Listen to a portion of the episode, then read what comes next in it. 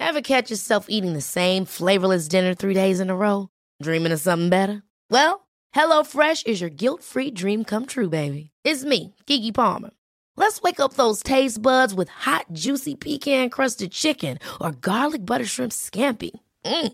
Hello Fresh. Stop dreaming of all the delicious possibilities and dig in at HelloFresh.com. Let's get this dinner party started.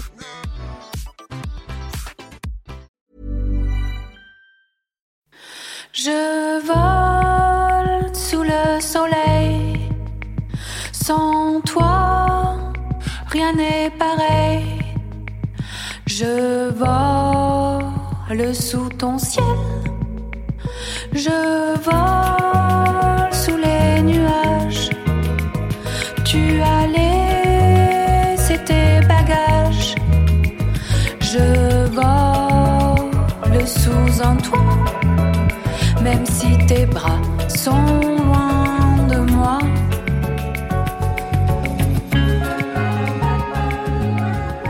On Sunday, the 14th of July, France celebrates Bastille Day, or Fête Nationale Française. But what exactly is Bastille Day? What does it represent to the French people? And which way to the celebratory cheese platter? Many of us have a rough understanding of the history surrounding Bastille Day. We know that on the 14th of July 1989, the year that Kerry Ann Kennelly was born, a medieval political prison known as the Bastille was stormed by members of the French Revolution. And this was seen by the revolutionaries as a turning point in their quest for, you know, not rich people. But I'm guessing there's a little bit more to it than that. So, in this week's episode, we'll be diving into the history of Bastille Day. We'll find out how you can get involved in Bastille Day celebrations around the country, and we'll also be chatting with a Paris based fashion photographer, Stephanie Liu, who is taking Franco Australian relations to stunning new heights with her magazine, Peachy Keen. I'm Tegan Higginbotham. Welcome to Ruler Mark.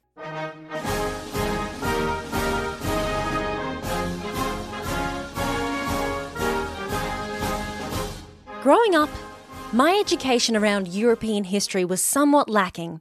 And by lacking, I mean completely non existent. Educated in Dandenong. Hey! So most of what I know has been cobbled together from, you guessed it, movies and TV. I'm a double major. Soon, we're going to chat with Melbourne University professor Peter McPhee, who specialises in research on French history and the French Revolution. But for now, here's what I managed to cobble together all by myself.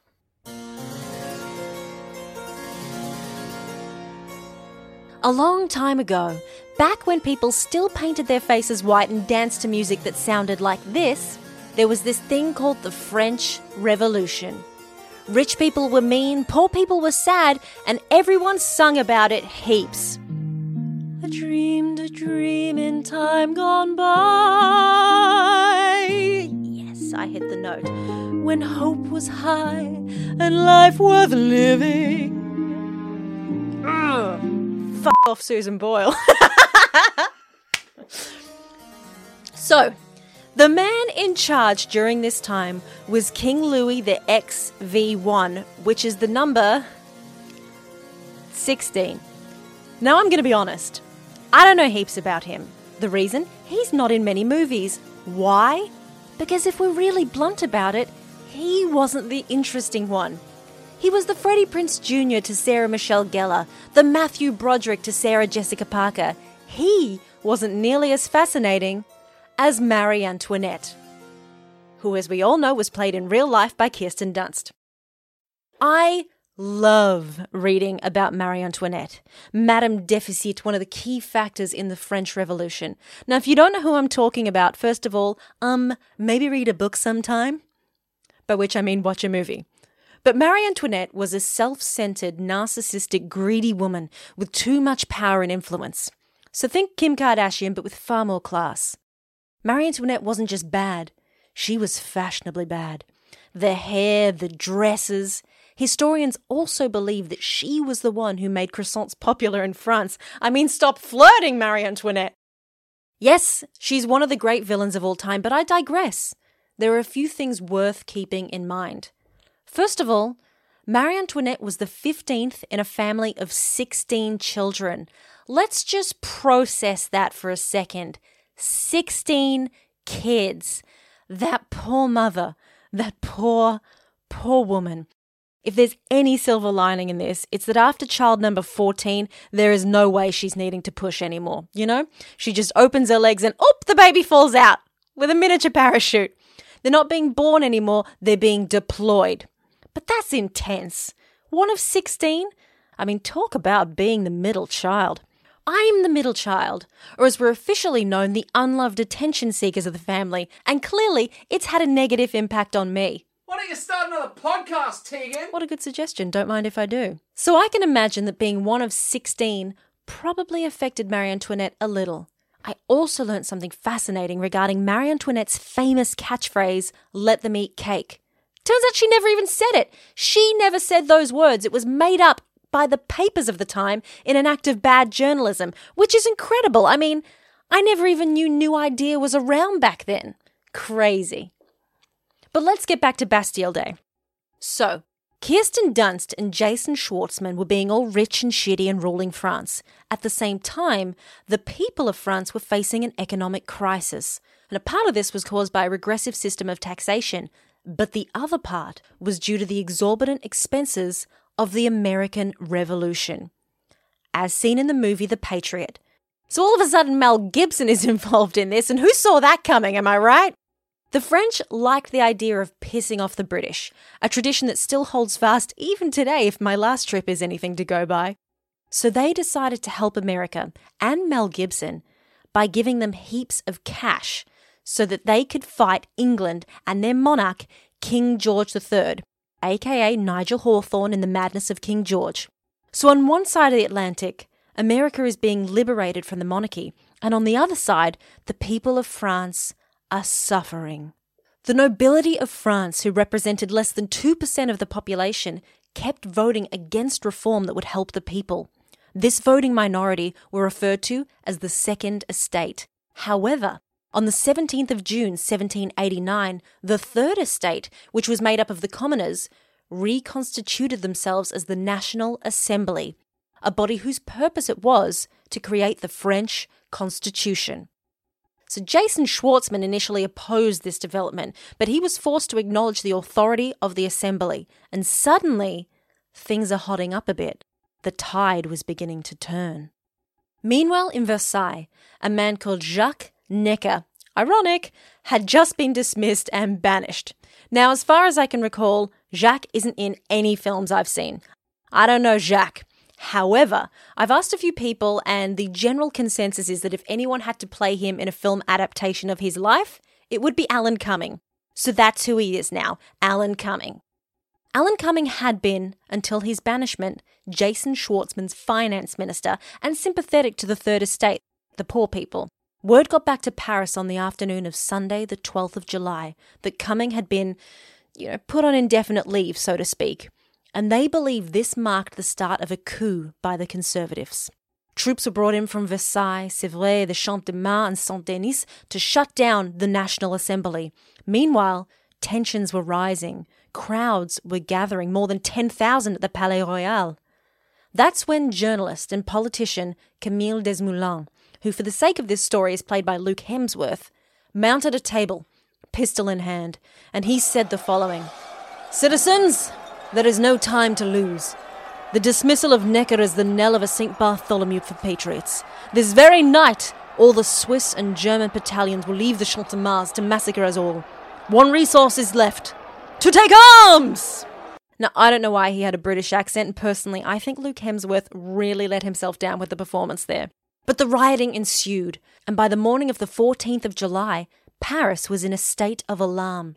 The revolutionaries had earlier stormed the Hotel des Invalides with the intention of gathering 32,000 muskets stored there. I'm just going to say, that is a lot of guns for one hotel. I mean, who the f was staying there? Uh, sir, would you like me to help you take up your baggage? Oh, please. What? But here's the even weirder thing so many guns, no gunpowder. The commandant at the hotel had, in the previous few days, taken the 250 barrels of gunpowder from the Hotel Boom Boom to the Bastille for safer storage, and thus our angry mob headed to the Bastille. At this point, the Bastille was nearly empty. Only seven prisoners remained inside. However, to the revolutionaries, the building remained a symbol of royal tyranny. The crowd gathered around mid morning, calling for the surrender of the prison, the removal of the cannon there was a cannon, I didn't mention there's a cannon and the release of the arms and gunpowder for all the guns in room 317. Then shit went down. Now, I don't mean to skip over all the bloody bits. Let's just say there was a lot of fighting. The fortress was liberated at 5:30 p.m. that evening, and the governor, Bernard René Delaunay, was invited to have a nice sit down with the revolutionaries where they could all chat about their feelings and differences. Oh wait, that's not true. He was dragged through Paris, and after a royal beating, he shouted, Enough! Let me die! At which point he kicked a pastry cook in the groin and was then stabbed to death. And I didn't even make that bit up. I that was I read that. That's history. Just imagine being groin kick man. Uh, sir, what is your role in this? And be clear, because I'm writing all of this down for historical purposes. I got kicked in the dick. King Jason Schwartzman learned of the storming of the Bastille only the next morning through a dukey friend of his. Is it a revolt? asked Jason, and the Duke replied, No, sire, it's not a revolt. It's a revolution. I'm joined in the studio by Professor Peter McPhee, former Deputy Vice Chancellor for Academics at Melbourne University and author of several books focusing on French history and the French Revolution, including Liberty or Death, the French Revolution, and Living in the French Revolution from 1789 to 1799. Professor, welcome to the show. It's lovely to be here. Now, we were just talking about the Bastille, the storming of the Bastille. Why was this the turning point in the French Revolution? Oh, it's a critical turning point because uh, the situation in July 1789 was electric. Mm. Louis XVI had, uh, under great pressure because of his financial problems, had called a meeting of representatives of his people, uh, the clergy, the nobility, and the commons, as they were called. Uh, and on the 20th of June, the commons had effectively dug their heels in and said to Louis XVI, in theory an absolute monarch, we are the people, we're going to call ourselves the National Assembly, and we're not dispersing until we've given France a constitution. I mean, it was the first uh, revolutionary act of 1789. Um, this is at Versailles, 20 kilometres from Paris, but the but Paris itself is sort of crackling with rumours about how the court, how the king, how the nobility are going to respond to this revolutionary challenge which has come from the from the commons. Uh, so the, the, the situation, the atmosphere is electric with uh, with rumours flying about troop movements. What's going to happen? Is there simply going to be a, a coup from the army? Um, Louis decides to sack the one minister in his government who's a non-noble. This was Necker. Uh, yeah, a man named Jacques Necker, a Genevan, a banker, who's quite popular but mistrusted by the court. He's sacked on the 11th of July, and that seems to many people in Paris to be the final proof that something nasty's going on, that the troop movements through Paris with the King's mercenaries, the Swiss Guards, and so on, that something sinister is about to happen, and they decide to arm themselves. And in so doing, the cry goes up, uh, à la Bastille, let's go to the Bastille where uh, so many military supplies are held. It's also a very important uh, symbol of uh, of the king's power because he had the power to simply send individuals to the fortress to be imprisoned at his pleasure, even though there were only half a dozen people there at the time. So it's a symbolic, uh, massive, towering fortress in the in the popular neighbourhoods of Paris. And the act of seizing it is seen to be a decisive turning point in the revolution because it really intimidates Louis into backing off. Is it true? this is something I read online, and just so my followers don't think that I'm uh, a complete liar, is it true that the governor of the Bastille was dragged through the streets, he was beaten, and then he yelled, Enough, let me die, at which point he kicked a pastry cook in the groin and was stabbed to death? Is that true, or is Wikipedia lying to me? Because that's, that's great if that's history that somehow got passed down. I'm dubious about the kick in the groin. Damn it. but the rest of it's pretty accurate. It was it was a ho- it was a horrible death. He, after all, uh, this man Delaunay, uh, had ordered the troops in the Bastille to open fire on the crowd of working people who'd armed themselves, and something like a hundred people had been killed and many others wounded. When he finally surrenders, there is this terrible sort of punitive justice that's meted out, uh, where he's uh, where he's stabbed to death, which was and and it's a horrible uh, it's a horrible act which shocks people, uh, and really confronts the new National Assembly, as it's called, confronts them immediately with the problem of of revolutionary violence and, and what to do about it. In your book, Living the French Revolution, you focus not only on how this affected the first estate in France, is that correct? The royalty, but regular people as well. So, how did the storming of the Bastille and this turning point change lives for just regular French people? Was it a positive thing? Well, think that uh, July 1789, July is the moment when the new crop comes in, and 85% of French people are peasants. Uh, the harvest of 1788 had been disastrous. Massive numbers of French people are hungry. They're also full of expectation because when Louis calls together representatives of his people at Versailles in May 1789, that hasn't happened for 175 years. People uh, have their expectations aroused. Something is going to happen. Good King Louis is going to do something uh, for us. They're also waiting to bring the new crop in, and it's a bountiful crop. When the news of the Bastille starts permeating out to the countryside, and it takes weeks before it uh, reaches the farthest corners of, of France, people respond with a mixture of elation that the common people have stood up in, in, in Paris, but they're terrified because what if the nobility in particular, what if the army, what if the monarchy extracts revenge? People across the countryside start arming themselves too in case that attack happens. They, they hear rumours that the nobility, in order to punish the people, will uh, pay beggars, and there are plenty of beggars on the streets of, and, and roads of France at the time because of hunger. They'll pay them to cut the crops down before they're ripe or set fire to them. Oh, wow. These rumours are sweeping the country, and there's a simultaneous explosion in about half a dozen different places uh, in France of what is, comes to be called the Great Fear, where terrified rural communities arm themselves in fear of what's going to happen to their crops. When in fact the brigands don't appear and start burning them down, they take revenge on uh, the nobility. They confront um, the nobles, their their castles, and confront the old feudal system. Is this is this what people talk about when they say the terror? This way that the nobility were confronted. Is that what the terror is? No, the Terror is the period uh, later after revolutionary France, which is such a threat to the rest of Europe, and France is the most powerful country in Europe.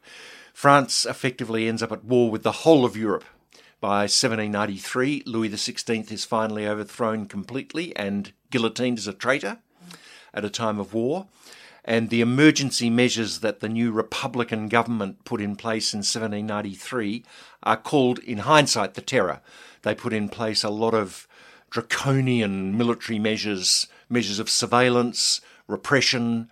Uh, they act very tough because France is being overrun with uh, by foreign troops. A lot of people are imprisoned. Maybe uh, as many as 30,000 people are guillotined Wow. for having taken up arms to oppose the Republic, having collaborated with the enemy in some way. And in hindsight, that year becomes known as the Terror. It's a strange terror in that it's the work of the government uh, and it's also successful. I mean, the French Republic wins the wars, but at terrible cost of life. Uh, and in hindsight, it becomes this uh, very controversial period that we call the Terror.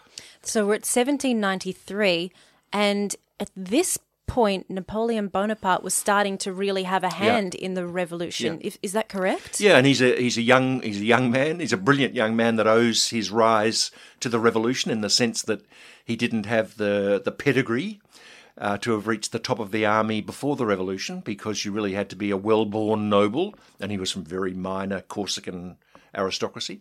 You had to be a very w- well-born noble to get to the top of the army. But the revolution opens up careers for talented uh, young men. Uh, he is one. And 1793 is the time where he really starts to make his name because during this period of foreign invasion and civil war, uh, he is crucial in in leading the Republican armies to victory over the English fleet, who've occupied the Mediterranean port of Toulon, which is where the, the major French fleet is, is held, and which is surrendered to the to the English. Uh, he becomes uh, a hero, but he's Republican at the time. He's in favour of the terror. It's only later when he seizes power with the army in 1799 that he tries to sort of disown that uh, radical past and becomes a much more um, ceremonial leader. But it still took him another seven years before he got to that point. So that was just more seven years of turmoil for the country. You can see why the commoners yeah. were afraid. They Oh, but he's he makes a name for himself because when the um, when that period of the terror is successful in 1794 and expels all of the foreign troops from French soil, the republic is safe. There's then a huge uh, debate. So what now? And there are some people in France that say, "Well, we're safe. Just do peace treaties and let's get on with it." There are other people, including Napoleon, that says, "No, why don't we start exporting the rights of man? Why don't we start exporting the revolution into neighbouring countries, Yep. establishing sister republics? Because after all, we represent the future. Yep. And Napoleon makes a name for himself with sort of brilliant victories, particularly uh, in the north of Italy. Uh, and he still uh, sees himself as representing the ideals of the French Revolution, which uh, he believes it's self evident will be ones that Europeans in general, all of humanity in the end, will respond to because they're universal rights. Uh, but of course, people in those neighbouring countries don't take too well always to having soldiers saying, We're bringing you freedom. Yeah. Absolutely. It's a it's a qualified sort of freedom. But in 1799, in the end, uh, at a time of great political instability, he seizes power with the army. British people initially welcome the French Revolution because they see uh, what happens in 1789 as almost France catching up with England, because England by then already had Parliament Interesting. uh, it already had constitutional monarchy. Uh, and so when France in 1789 establishes constitutional monarchical government and all the rest of it, most people in Britain say, terrific. Um, you know, we, they're enthusiastic. There's huge support. It's only when, of course, uh, France goes to war with Britain in 1793, everything changes. Um, and uh, France is at war with Britain for a whole generation. Goodness me. And that's where Horatio Hornblower comes into it. See, it's all coming together now. It's all coming together. I'm putting it together. When you just returned from France, do you feel that you still sense the effects of the revolution in modern day France? Oh, it's fundamental, and um, uh, people, uh, French people in in general, I think sometimes don't recognise the significance of the French Revolution in terms of its impact on French society, but also uh, internationally. I mean, the the changes that the revolution brings are extraordinary in terms of the abolition of a whole social order based on feudalism, the introduction of the concept of the equal dignity of all of all humans, constitutional government, declarations of rights. Uh, these are seen to be of international significance, and they reverberate through the world. I mean, the more that scholars investigate the uh, the, the the impact of the revolution, the more they see the way in which, uh, well uh, uh, across the world, different groups of people take up some of the ideas of the revolution and adapt them to their own situation. So. Uh, it's not that the French Revolution sort of conquers the rest of the world, but people elsewhere in the world respond to it positively or, or negatively. But the, you know, the French Revolution transforms everybody's lives. What's so controversial about it is that for many people, uh, that comes at a terrible cost. So that even though the French Revolution achieves the most of what people hoped for in 1789 in terms of constitutional government and rights and the end of privilege, the end of feudalism, and so on, it takes a long time. And many people lose their lives. The civil war, uh, the Catholic Church is ripped apart. Uh, the you know the the repercussions uh, go on, and it's why uh, the Bastille Day that we're about to celebrate only becomes part of French public life in 1880 because it really takes the best part of a century before the great mass of French people are comfortable with republicanism. Oh, wow. That some of the deepest uh, wounds of the French Revolution start to be healed. You can understand why perhaps this year, not to say that it will be a heated Bastille Day, but with everything that's been happening over the past few months with the Gilets jaunes and what they're what they're fighting for, do you think that we will see more protests or at least there'll be a slightly different feeling this year? One of the fascinating uh, parallels with the Gilets jaunes has been that early in 1789, when Louis XVI said, I'm calling together representatives of my people to give me advice about the financial mess and so on, part of that process was that every community across the country, every one of the 40,000 parishes, people had to get together and write down their grievances. They were called cahiers de, de doléances, uh, lists of grievances. Uh, Gosh, that just sounds like Twitter. yeah, that's right. and people did this with extraordinary alacrity. And we have most of them. They're amazing documents. Here we are in the eve of a revolution, the king saying, What's the matter? Right. and what would you do about it? They're extraordinary documents. Now, um, last year, when the Gilets jaunes movement took off, spontaneously, a lot of mayors in communities across the country opened up lists of grievance books in Oh, their wow. town halls and said, We again have rumblings of popular discontent. It would be a good idea to ask people to come along to the local town hall and write them down. So when Macron has been going around the country having his public uh, meetings and so on, he's also been getting his um, his officials to look at these extraordinary documents that have been generated right now.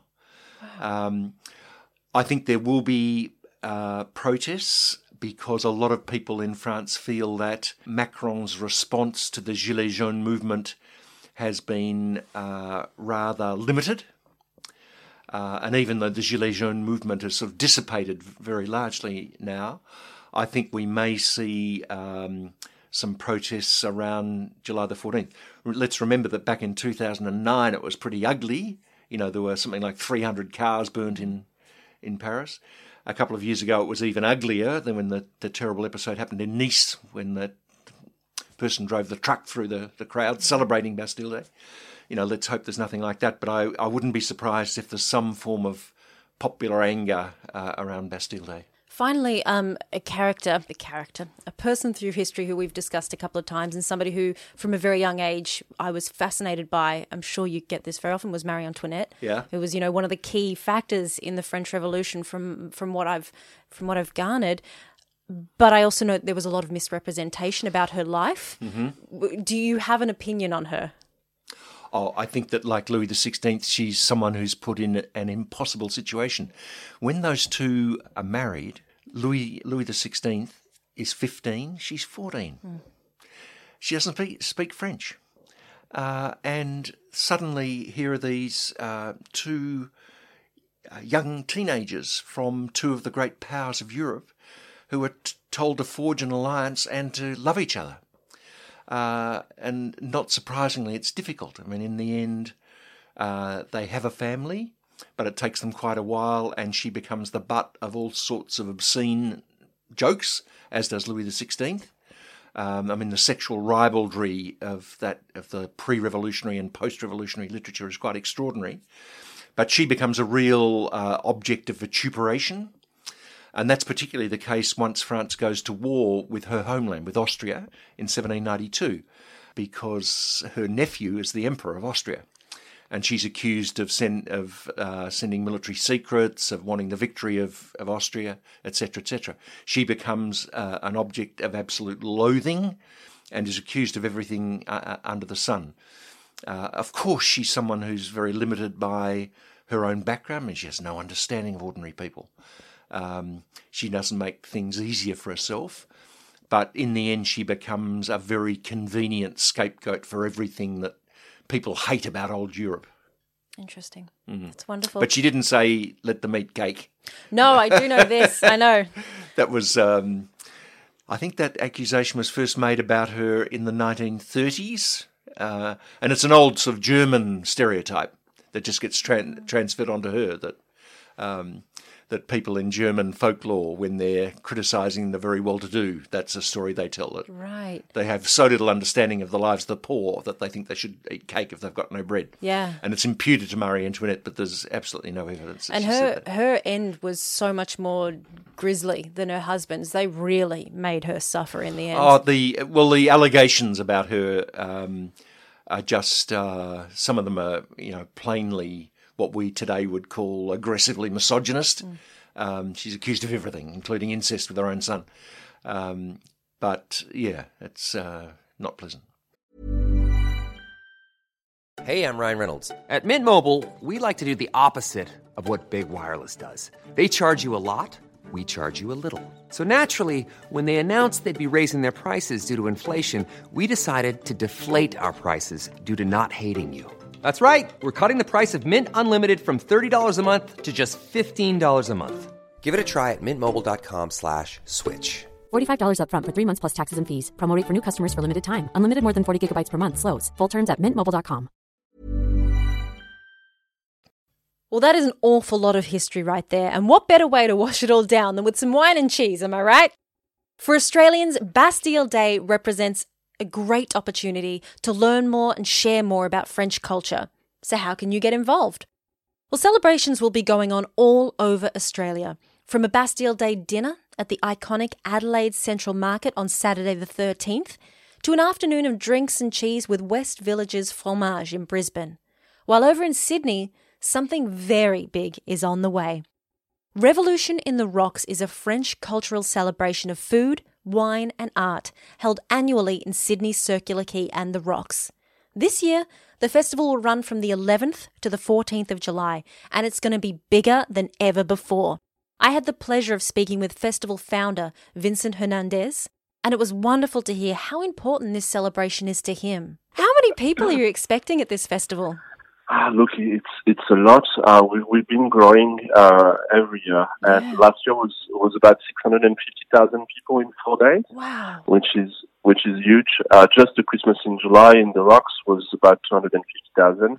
Uh, that's why this year we're putting like lots of decorations everywhere. Yeah. So it's it's a big celebration. It's a big street celebration. It lasts from ten in the morning to eleven in the evening with like lots of things happening everywhere. Yeah. So there's there's really um, a little bit for everyone.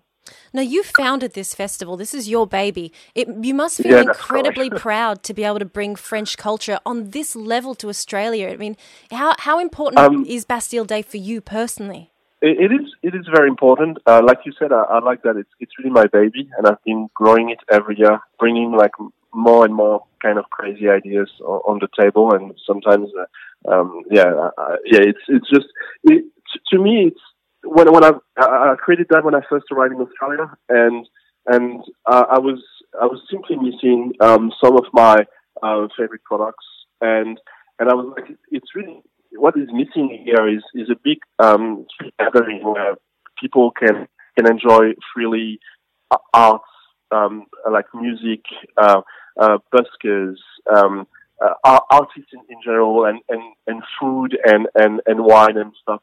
And so, yeah, it's Bastille Day and the celebration and being able to bring those values and share them with Australia is, is something that I, I love every year. Like, um, it's, I'm very, very happy about that. Um, but I don't know if I'm proud, but uh, I'm always very excited uh, to bring the new one and uh, and to see how many people are coming and, and enjoying it. I think that's the most important for me. What's the French community like in Sydney, if you don't mind me asking? Is it a very strong community? It's look, it's a it's a fairly it's about twenty five thousand people uh, in Sydney, so it's it's not that huge. Um, but yeah, like uh, most of the most of the French people w- will know Bastille because first first of all they will bring some of their Australian friends to, to try some stuff in terms of food or or even um, at at the cinema we we, we screen like very like you know how you have your Muriel's wedding.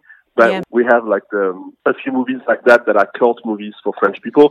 So none of nobody in Australia really would know that, would know them. But French people will come and bring Australian friends to get them to discover um, those, those movies. So that that's the that's the thing that is interesting. The community is not huge, but uh, but it's uh, it's there. Speaking of the films, I saw that you have really programmed that wonderfully. There are the films that I'm familiar with, like Julie and Julia and all that sort of stuff. Yeah. But Welcome to the Sticks, I've never heard of it, and I watched the preview, and that looks hilarious. it's it's it was this movie was the biggest like hit in France. It, it did just 25 uh, people uh, uh, going and watching it. So it it was huge. It's it's an extraordinary, super fun movie about um, look at it in the north of France, and it's like you don't have to be French to understand it. It's uh, it's it's really something that um, you know that's that kind of movie that everyone can laugh um, at and uh, and and yeah, it's um, it's one of the, the movies you should not miss at, at the festival.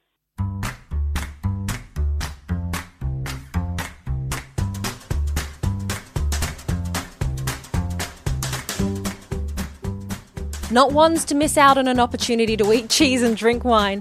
Melburnians will also be celebrating Bastille Day at Federation Square, and I'm very excited to invite the project manager of French Festival Melbourne into the studio. Joe Bertrand, thank you very much for joining us on Rue Marque.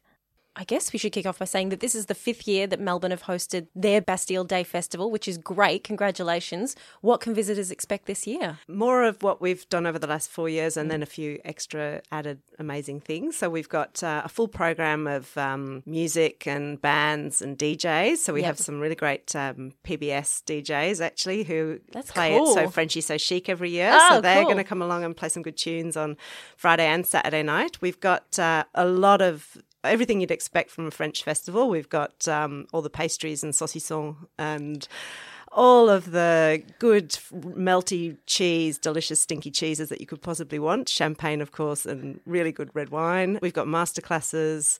We've got pastries, whatever you could possibly think of. We've got some amazing talks. So, I, you know, I, I could go on forever. We've got a really good program. Now, do you actually put a French accent on your name when you say it? Bertrand? No. So it's just Bertrand? Bertrand. Bertrand. I'm oh, sorry. no. Australians just have completely ruined my name. Oh, so, no. Yes. Well, I'm sitting here with Joe Bertrand. Joe. Uh, Joe, g'day, Joe. So this is my second festival. So last year I was brought on to, uh, I guess they it it started as a bit of a grassroots um, festival uh, led by the consulate of um, France in Melbourne. So the consul general had done it as a way to bring together all the French associations under a one umbrella festival to celebrate Bastille Day because the French population, I guess, in Melbourne is not like a lot of the other expat communities, they don't tend to congregate together. They spread themselves out and get involved in every part of Melbourne life.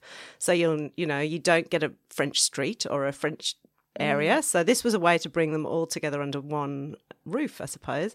And so if- it's been going for the last uh, five years. This is the fifth year, and I was brought on last year as a way of sort of taking it to the next level, I guess. Um, Yeah, I was going to actually ask about the French community because I know that's mentioned on the website. It's all about bringing that community together, um, Australians celebrating French culture, all that sort of stuff. And and the French community in Melbourne is something that I don't feel very often. You're right, there isn't you know a French street and all that sort of stuff. Do you know how many French expats are living in Melbourne? Do you have those sorts of numbers? So registered French people living in Melbourne, registered with the consulate, there's 10,000. But I mean, of all the, uh, you know, other people who don't go to the consulate, because I know as an English person, I've never gone to my consulate and registered as an English person here.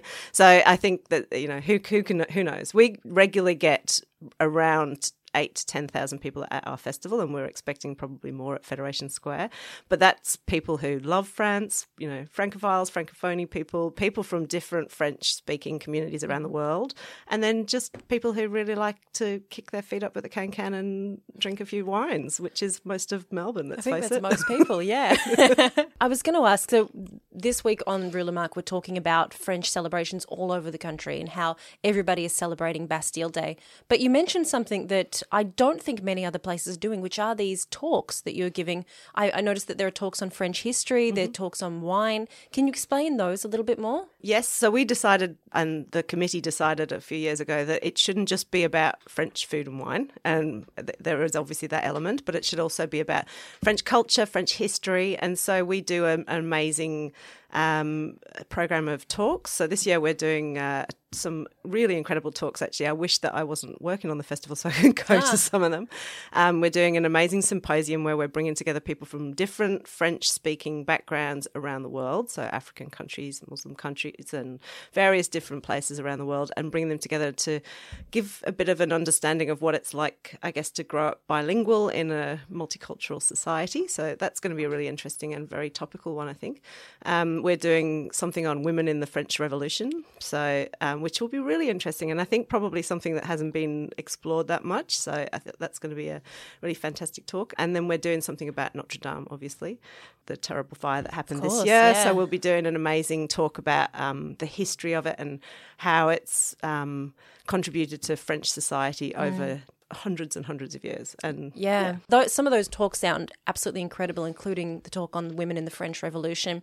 It was funny approaching Bastille Day this year, and I realized that I had a very vague idea about what it represented to the French people, but you're right in that we do still need to, as well as joining in with these things, have a better understanding of what they actually represent.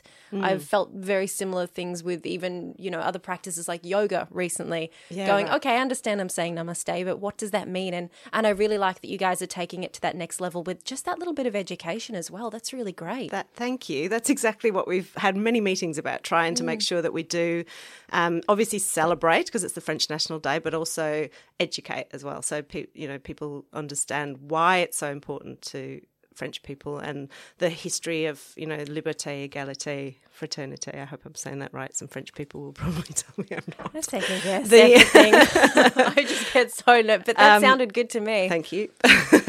and so you know where that all comes from and why that is so important to French people. It is very easy with French culture, I find, to just look at those surface things like the food and the wine, which are so enjoyable and really fun to connect with. But yeah, it is wonderful to know a little bit more. Thank you so much, Joe, for coming in. Thank you. Thanks for having me. Speaking of the merging of French and Australian culture, I am really excited about our next guest. Originally from Warrnambool in Victoria, fashion photographer Stephanie Liu moved to France 10 years ago. In 2018, she founded Peachy Keen magazine, a Franco Australian magazine celebrating ethical and sustainable fashion from Australia and New Zealand. Peachy Keen shines a light on local designers who are proposing a new way to create and consume fashion. Well, Steph, welcome to the show. It's so wonderful to have you here. You've been living in France for 10 years now. So, what prompted the move? So I came to France in 2010 after finishing a gap year uh, in 2009. The Centrelink actually made a made a mistake with the youth allowance for everyone who finished in 2008. And we were given an extra year to earn youth allowance if we needed to. I'd already earned a large. I'd already earned like way over what I needed to earn. So I took the extra year anyway and went to Europe and decided to be an au pair. Uh, so I wanted to go to England because I didn't speak French and I had no, never really thought about coming to France at all.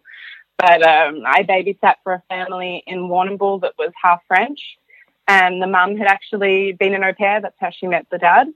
And so they were kind of like, well, why don't you give France a go? And the first family that I sort of started contact, uh, chatting with, we hit it off, and I came and I looked after their children. So I've always loved Mary Poppins. It's my it's my favorite movie, and I think uh, because of that, I had some crazy idea that I'd go to England, I'd be like Mary Poppins, and it'd be amazing.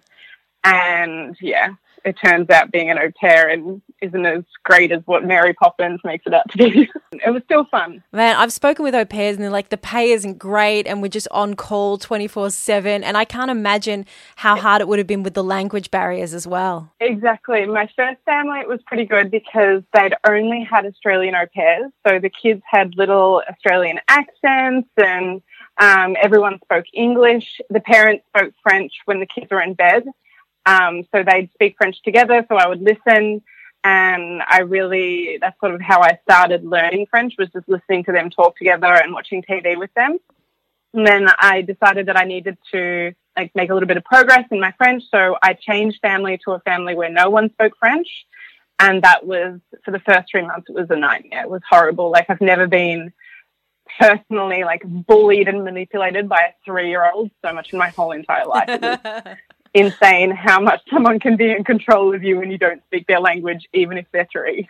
Are you fluent now? Technically, yes. Like I have a certificate saying that I am, but I'm only really fluent for like listening and speaking.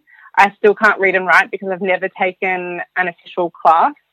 Uh, when I first came, my French was so bad that my first ever au pair French class, they were talking and I put up my hand and I was like, and I was like, what does d'accord mean? And they basically just pointed at the door and like, get out.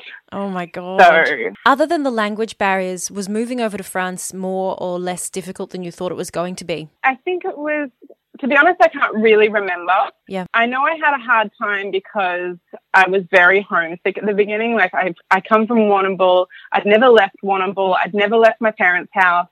I had my own little safe life in Warrnambool, and then all of a sudden I was in France alone, responsible for someone else's children.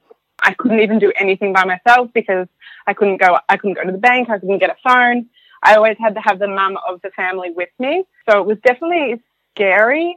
So you've been there for 10 years and in the last few years you've decided to, to, to take on this incredible project which is Peachy Keen magazine, an Australian Franco fashion magazine. What inspired you to create Peachy Keen in the first place? So Peachy Keen came about in we we went to Copenhagen for New Year's in 2000, so like 2017, 2018, and I was sort of thinking about what I would do for my New Year's resolution. Um, I didn't want to pick something that was like lose weight or drink less or anything like that because I know February would come and Carmen will have already lost. so I wanted to make a new project still within what I do as my everyday job, which is fashion photography. I just didn't want to be only doing fashion, uh, only being the photographer. I really like everything that's the organisation side of the of photo of photography and of organising shoots and getting people together. I also wanted to find a way that I could connect more with Australia because I'd been feeling quite homesick. So in the beginning, it was just Instagram. I wanted to bring uh, Australian ethical and sustainable fashion to France just because I feel in some ways it's done a little bit differently and it's not as taboo as what it is in France. Like it's definitely getting better in France, but the subject is still quite taboo and like very niche. So it was just to start off as an Instagram and then all of a sudden, like a month later, I was organizing a website and the magazine and trying to get people together and trying to work out how I would pay for the printing and how who would print it. And it was just like a whirlwind. All of a sudden, the project had become way more than just an Instagram. yeah, it's funny how things just snowball, and then you're like, oh, I'm making a magazine now. That's amazing. You know, it's not just this collection of photos, though. As you said, there is so much else to it. It's just, uh, it's a very rich magazine. There are very provocative editorials. There are nods in there to Indigenous culture, which I, I really loved. Beautiful spreads on native mm-hmm. Australian flora. It's, I've, I've not seen Australian and French culture come together in a project quite like this before. And I just can't imagine the work that went into it. How much did you have to put in to make this happen? A lot, a lot, a lot of time. Like I often work all day on Stephanie Lou, so my photography, and then nighttime comes around and my husband will like sit down and be watching Netflix and I'm next to him on my laptop uh, contacting Australia because that's the best time is when everyone's awake in the morning because then otherwise I'm asleep when everyone's at work and nothing gets done. But it's a lot of trying to connect to people, reaching out, reaching out by email, chasing after people on Instagram. Like I won't deny I'm a serial stalker on Instagram. like that's the, I find it's the best way to get in contact with people.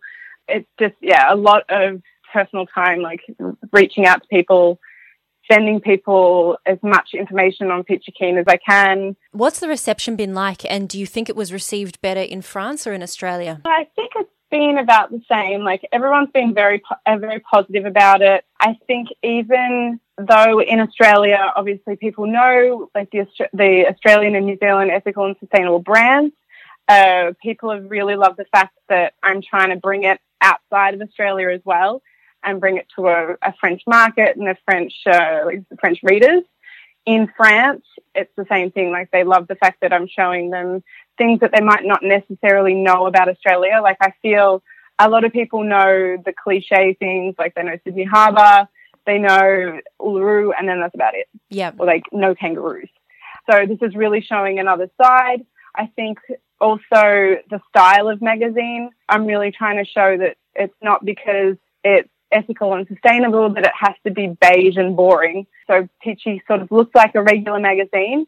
It's just that we're talking about ethical and sustainable fashion, but then it still looks like a regular fashion magazine with beautiful clothes and colourful and fun. And so I think it's just trying to break that sort of cliche of it has to be beige and boring and expensive and things like that.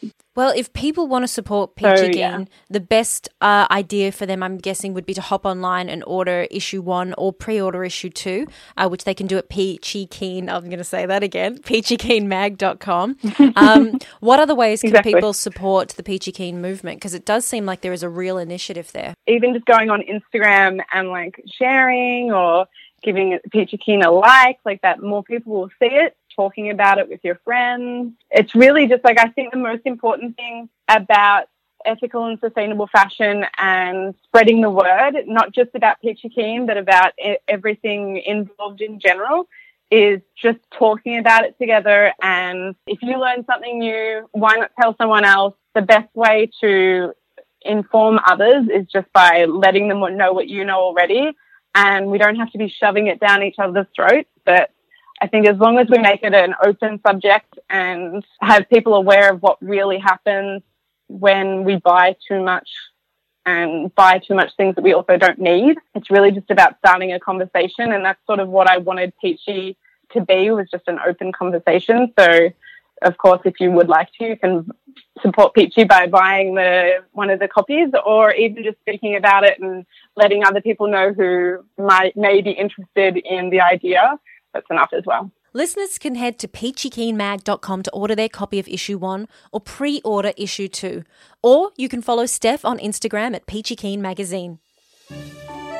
Well, that brings us to the end of a pretty massive episode. For more information on the Bastille in the Rocks, visit bastillefestival.com.au. And if you're Melbourne based, head to bastilledaymelbourne.com. Jo was also really lovely in that she offered a very limited number of free tickets to Ruler Mark listeners for their magnificent Lumiere Talks 2019. Head to the Ruler Mark Facebook group to find out more. Well, everyone, that marks the end of the first series of Ruler Mark. But before I wrap things up, I just wanted to give you a bit of an update on a few of our magnificent guests. Author and beauty journalist Katrina Lawrence, the Paris dreamer, won't only be dreaming of Paris for herself anymore. She'll be guiding enthusiastic travellers through the city of love via her new project, Paris for Dreamers, a website that offers personalised Parisian travel tips based on Katrina's vast experience. Paris for Dreamers is also an ebook available on Kindle. It's a collection of 25 strolls through Paris, telling 25 unique stories, perfect for the armchair traveller. Travel writer Anne Verhoeven has packed her bags yet again, this time embarking on new adventures in Berlin. But you can still follow her journey at, at Escape Artist on Instagram and read about her travel adventures on Intrepid Travels The Journal. Comedian Jackie Mifsud is currently working on a screenplay about her time as a tour guide in Paris while still gigging around the country. You can check out more of her gigs at jacquelinemifsud.com. She's also gone back to learning French, which I already thought she was pretty excellent at, so now I feel bad. And what about me? Well, I'm married now, so I'm going to settle down and have some kids. What? Just kidding. At this present juncture, I don't know when I'm going to be heading back to France. In fact, I don't know when I'm going to be going overseas again, which is really weird for me. But I have a few really big creative projects that I've been chipping away at for some time, and the universe is telling me to hurry my ass up and get them finished. So for the next short while, I'll be hibernating behind my laptop with a cup of coffee and a plate of biscuits nearby. But Ruler Mark won't be quiet for long. Watch this space. We'll be coming back very soon, bigger and Frenchier than ever. For now, I just want to say that one of the things I found particularly unexpected about my first proper foray into podcast world was how many lovely human interactions it would lead to.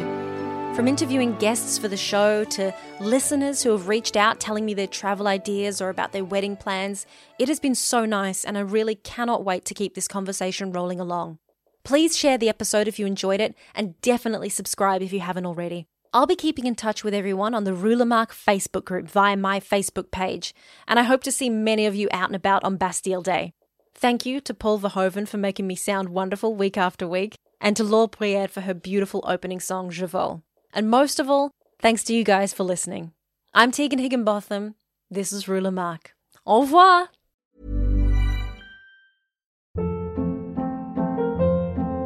Hold up. What was that? Boring. No flavor. That was as bad as those leftovers you ate all week. Keke Palmer here, and it's time to say hello to something fresh and guilt-free. Hello Fresh. Jazz up dinner with pecan-crusted chicken or garlic butter shrimp scampi. Now that's music to my mouth. Hello Fresh. Let's get this dinner party started. Discover all the delicious possibilities at hellofresh.com.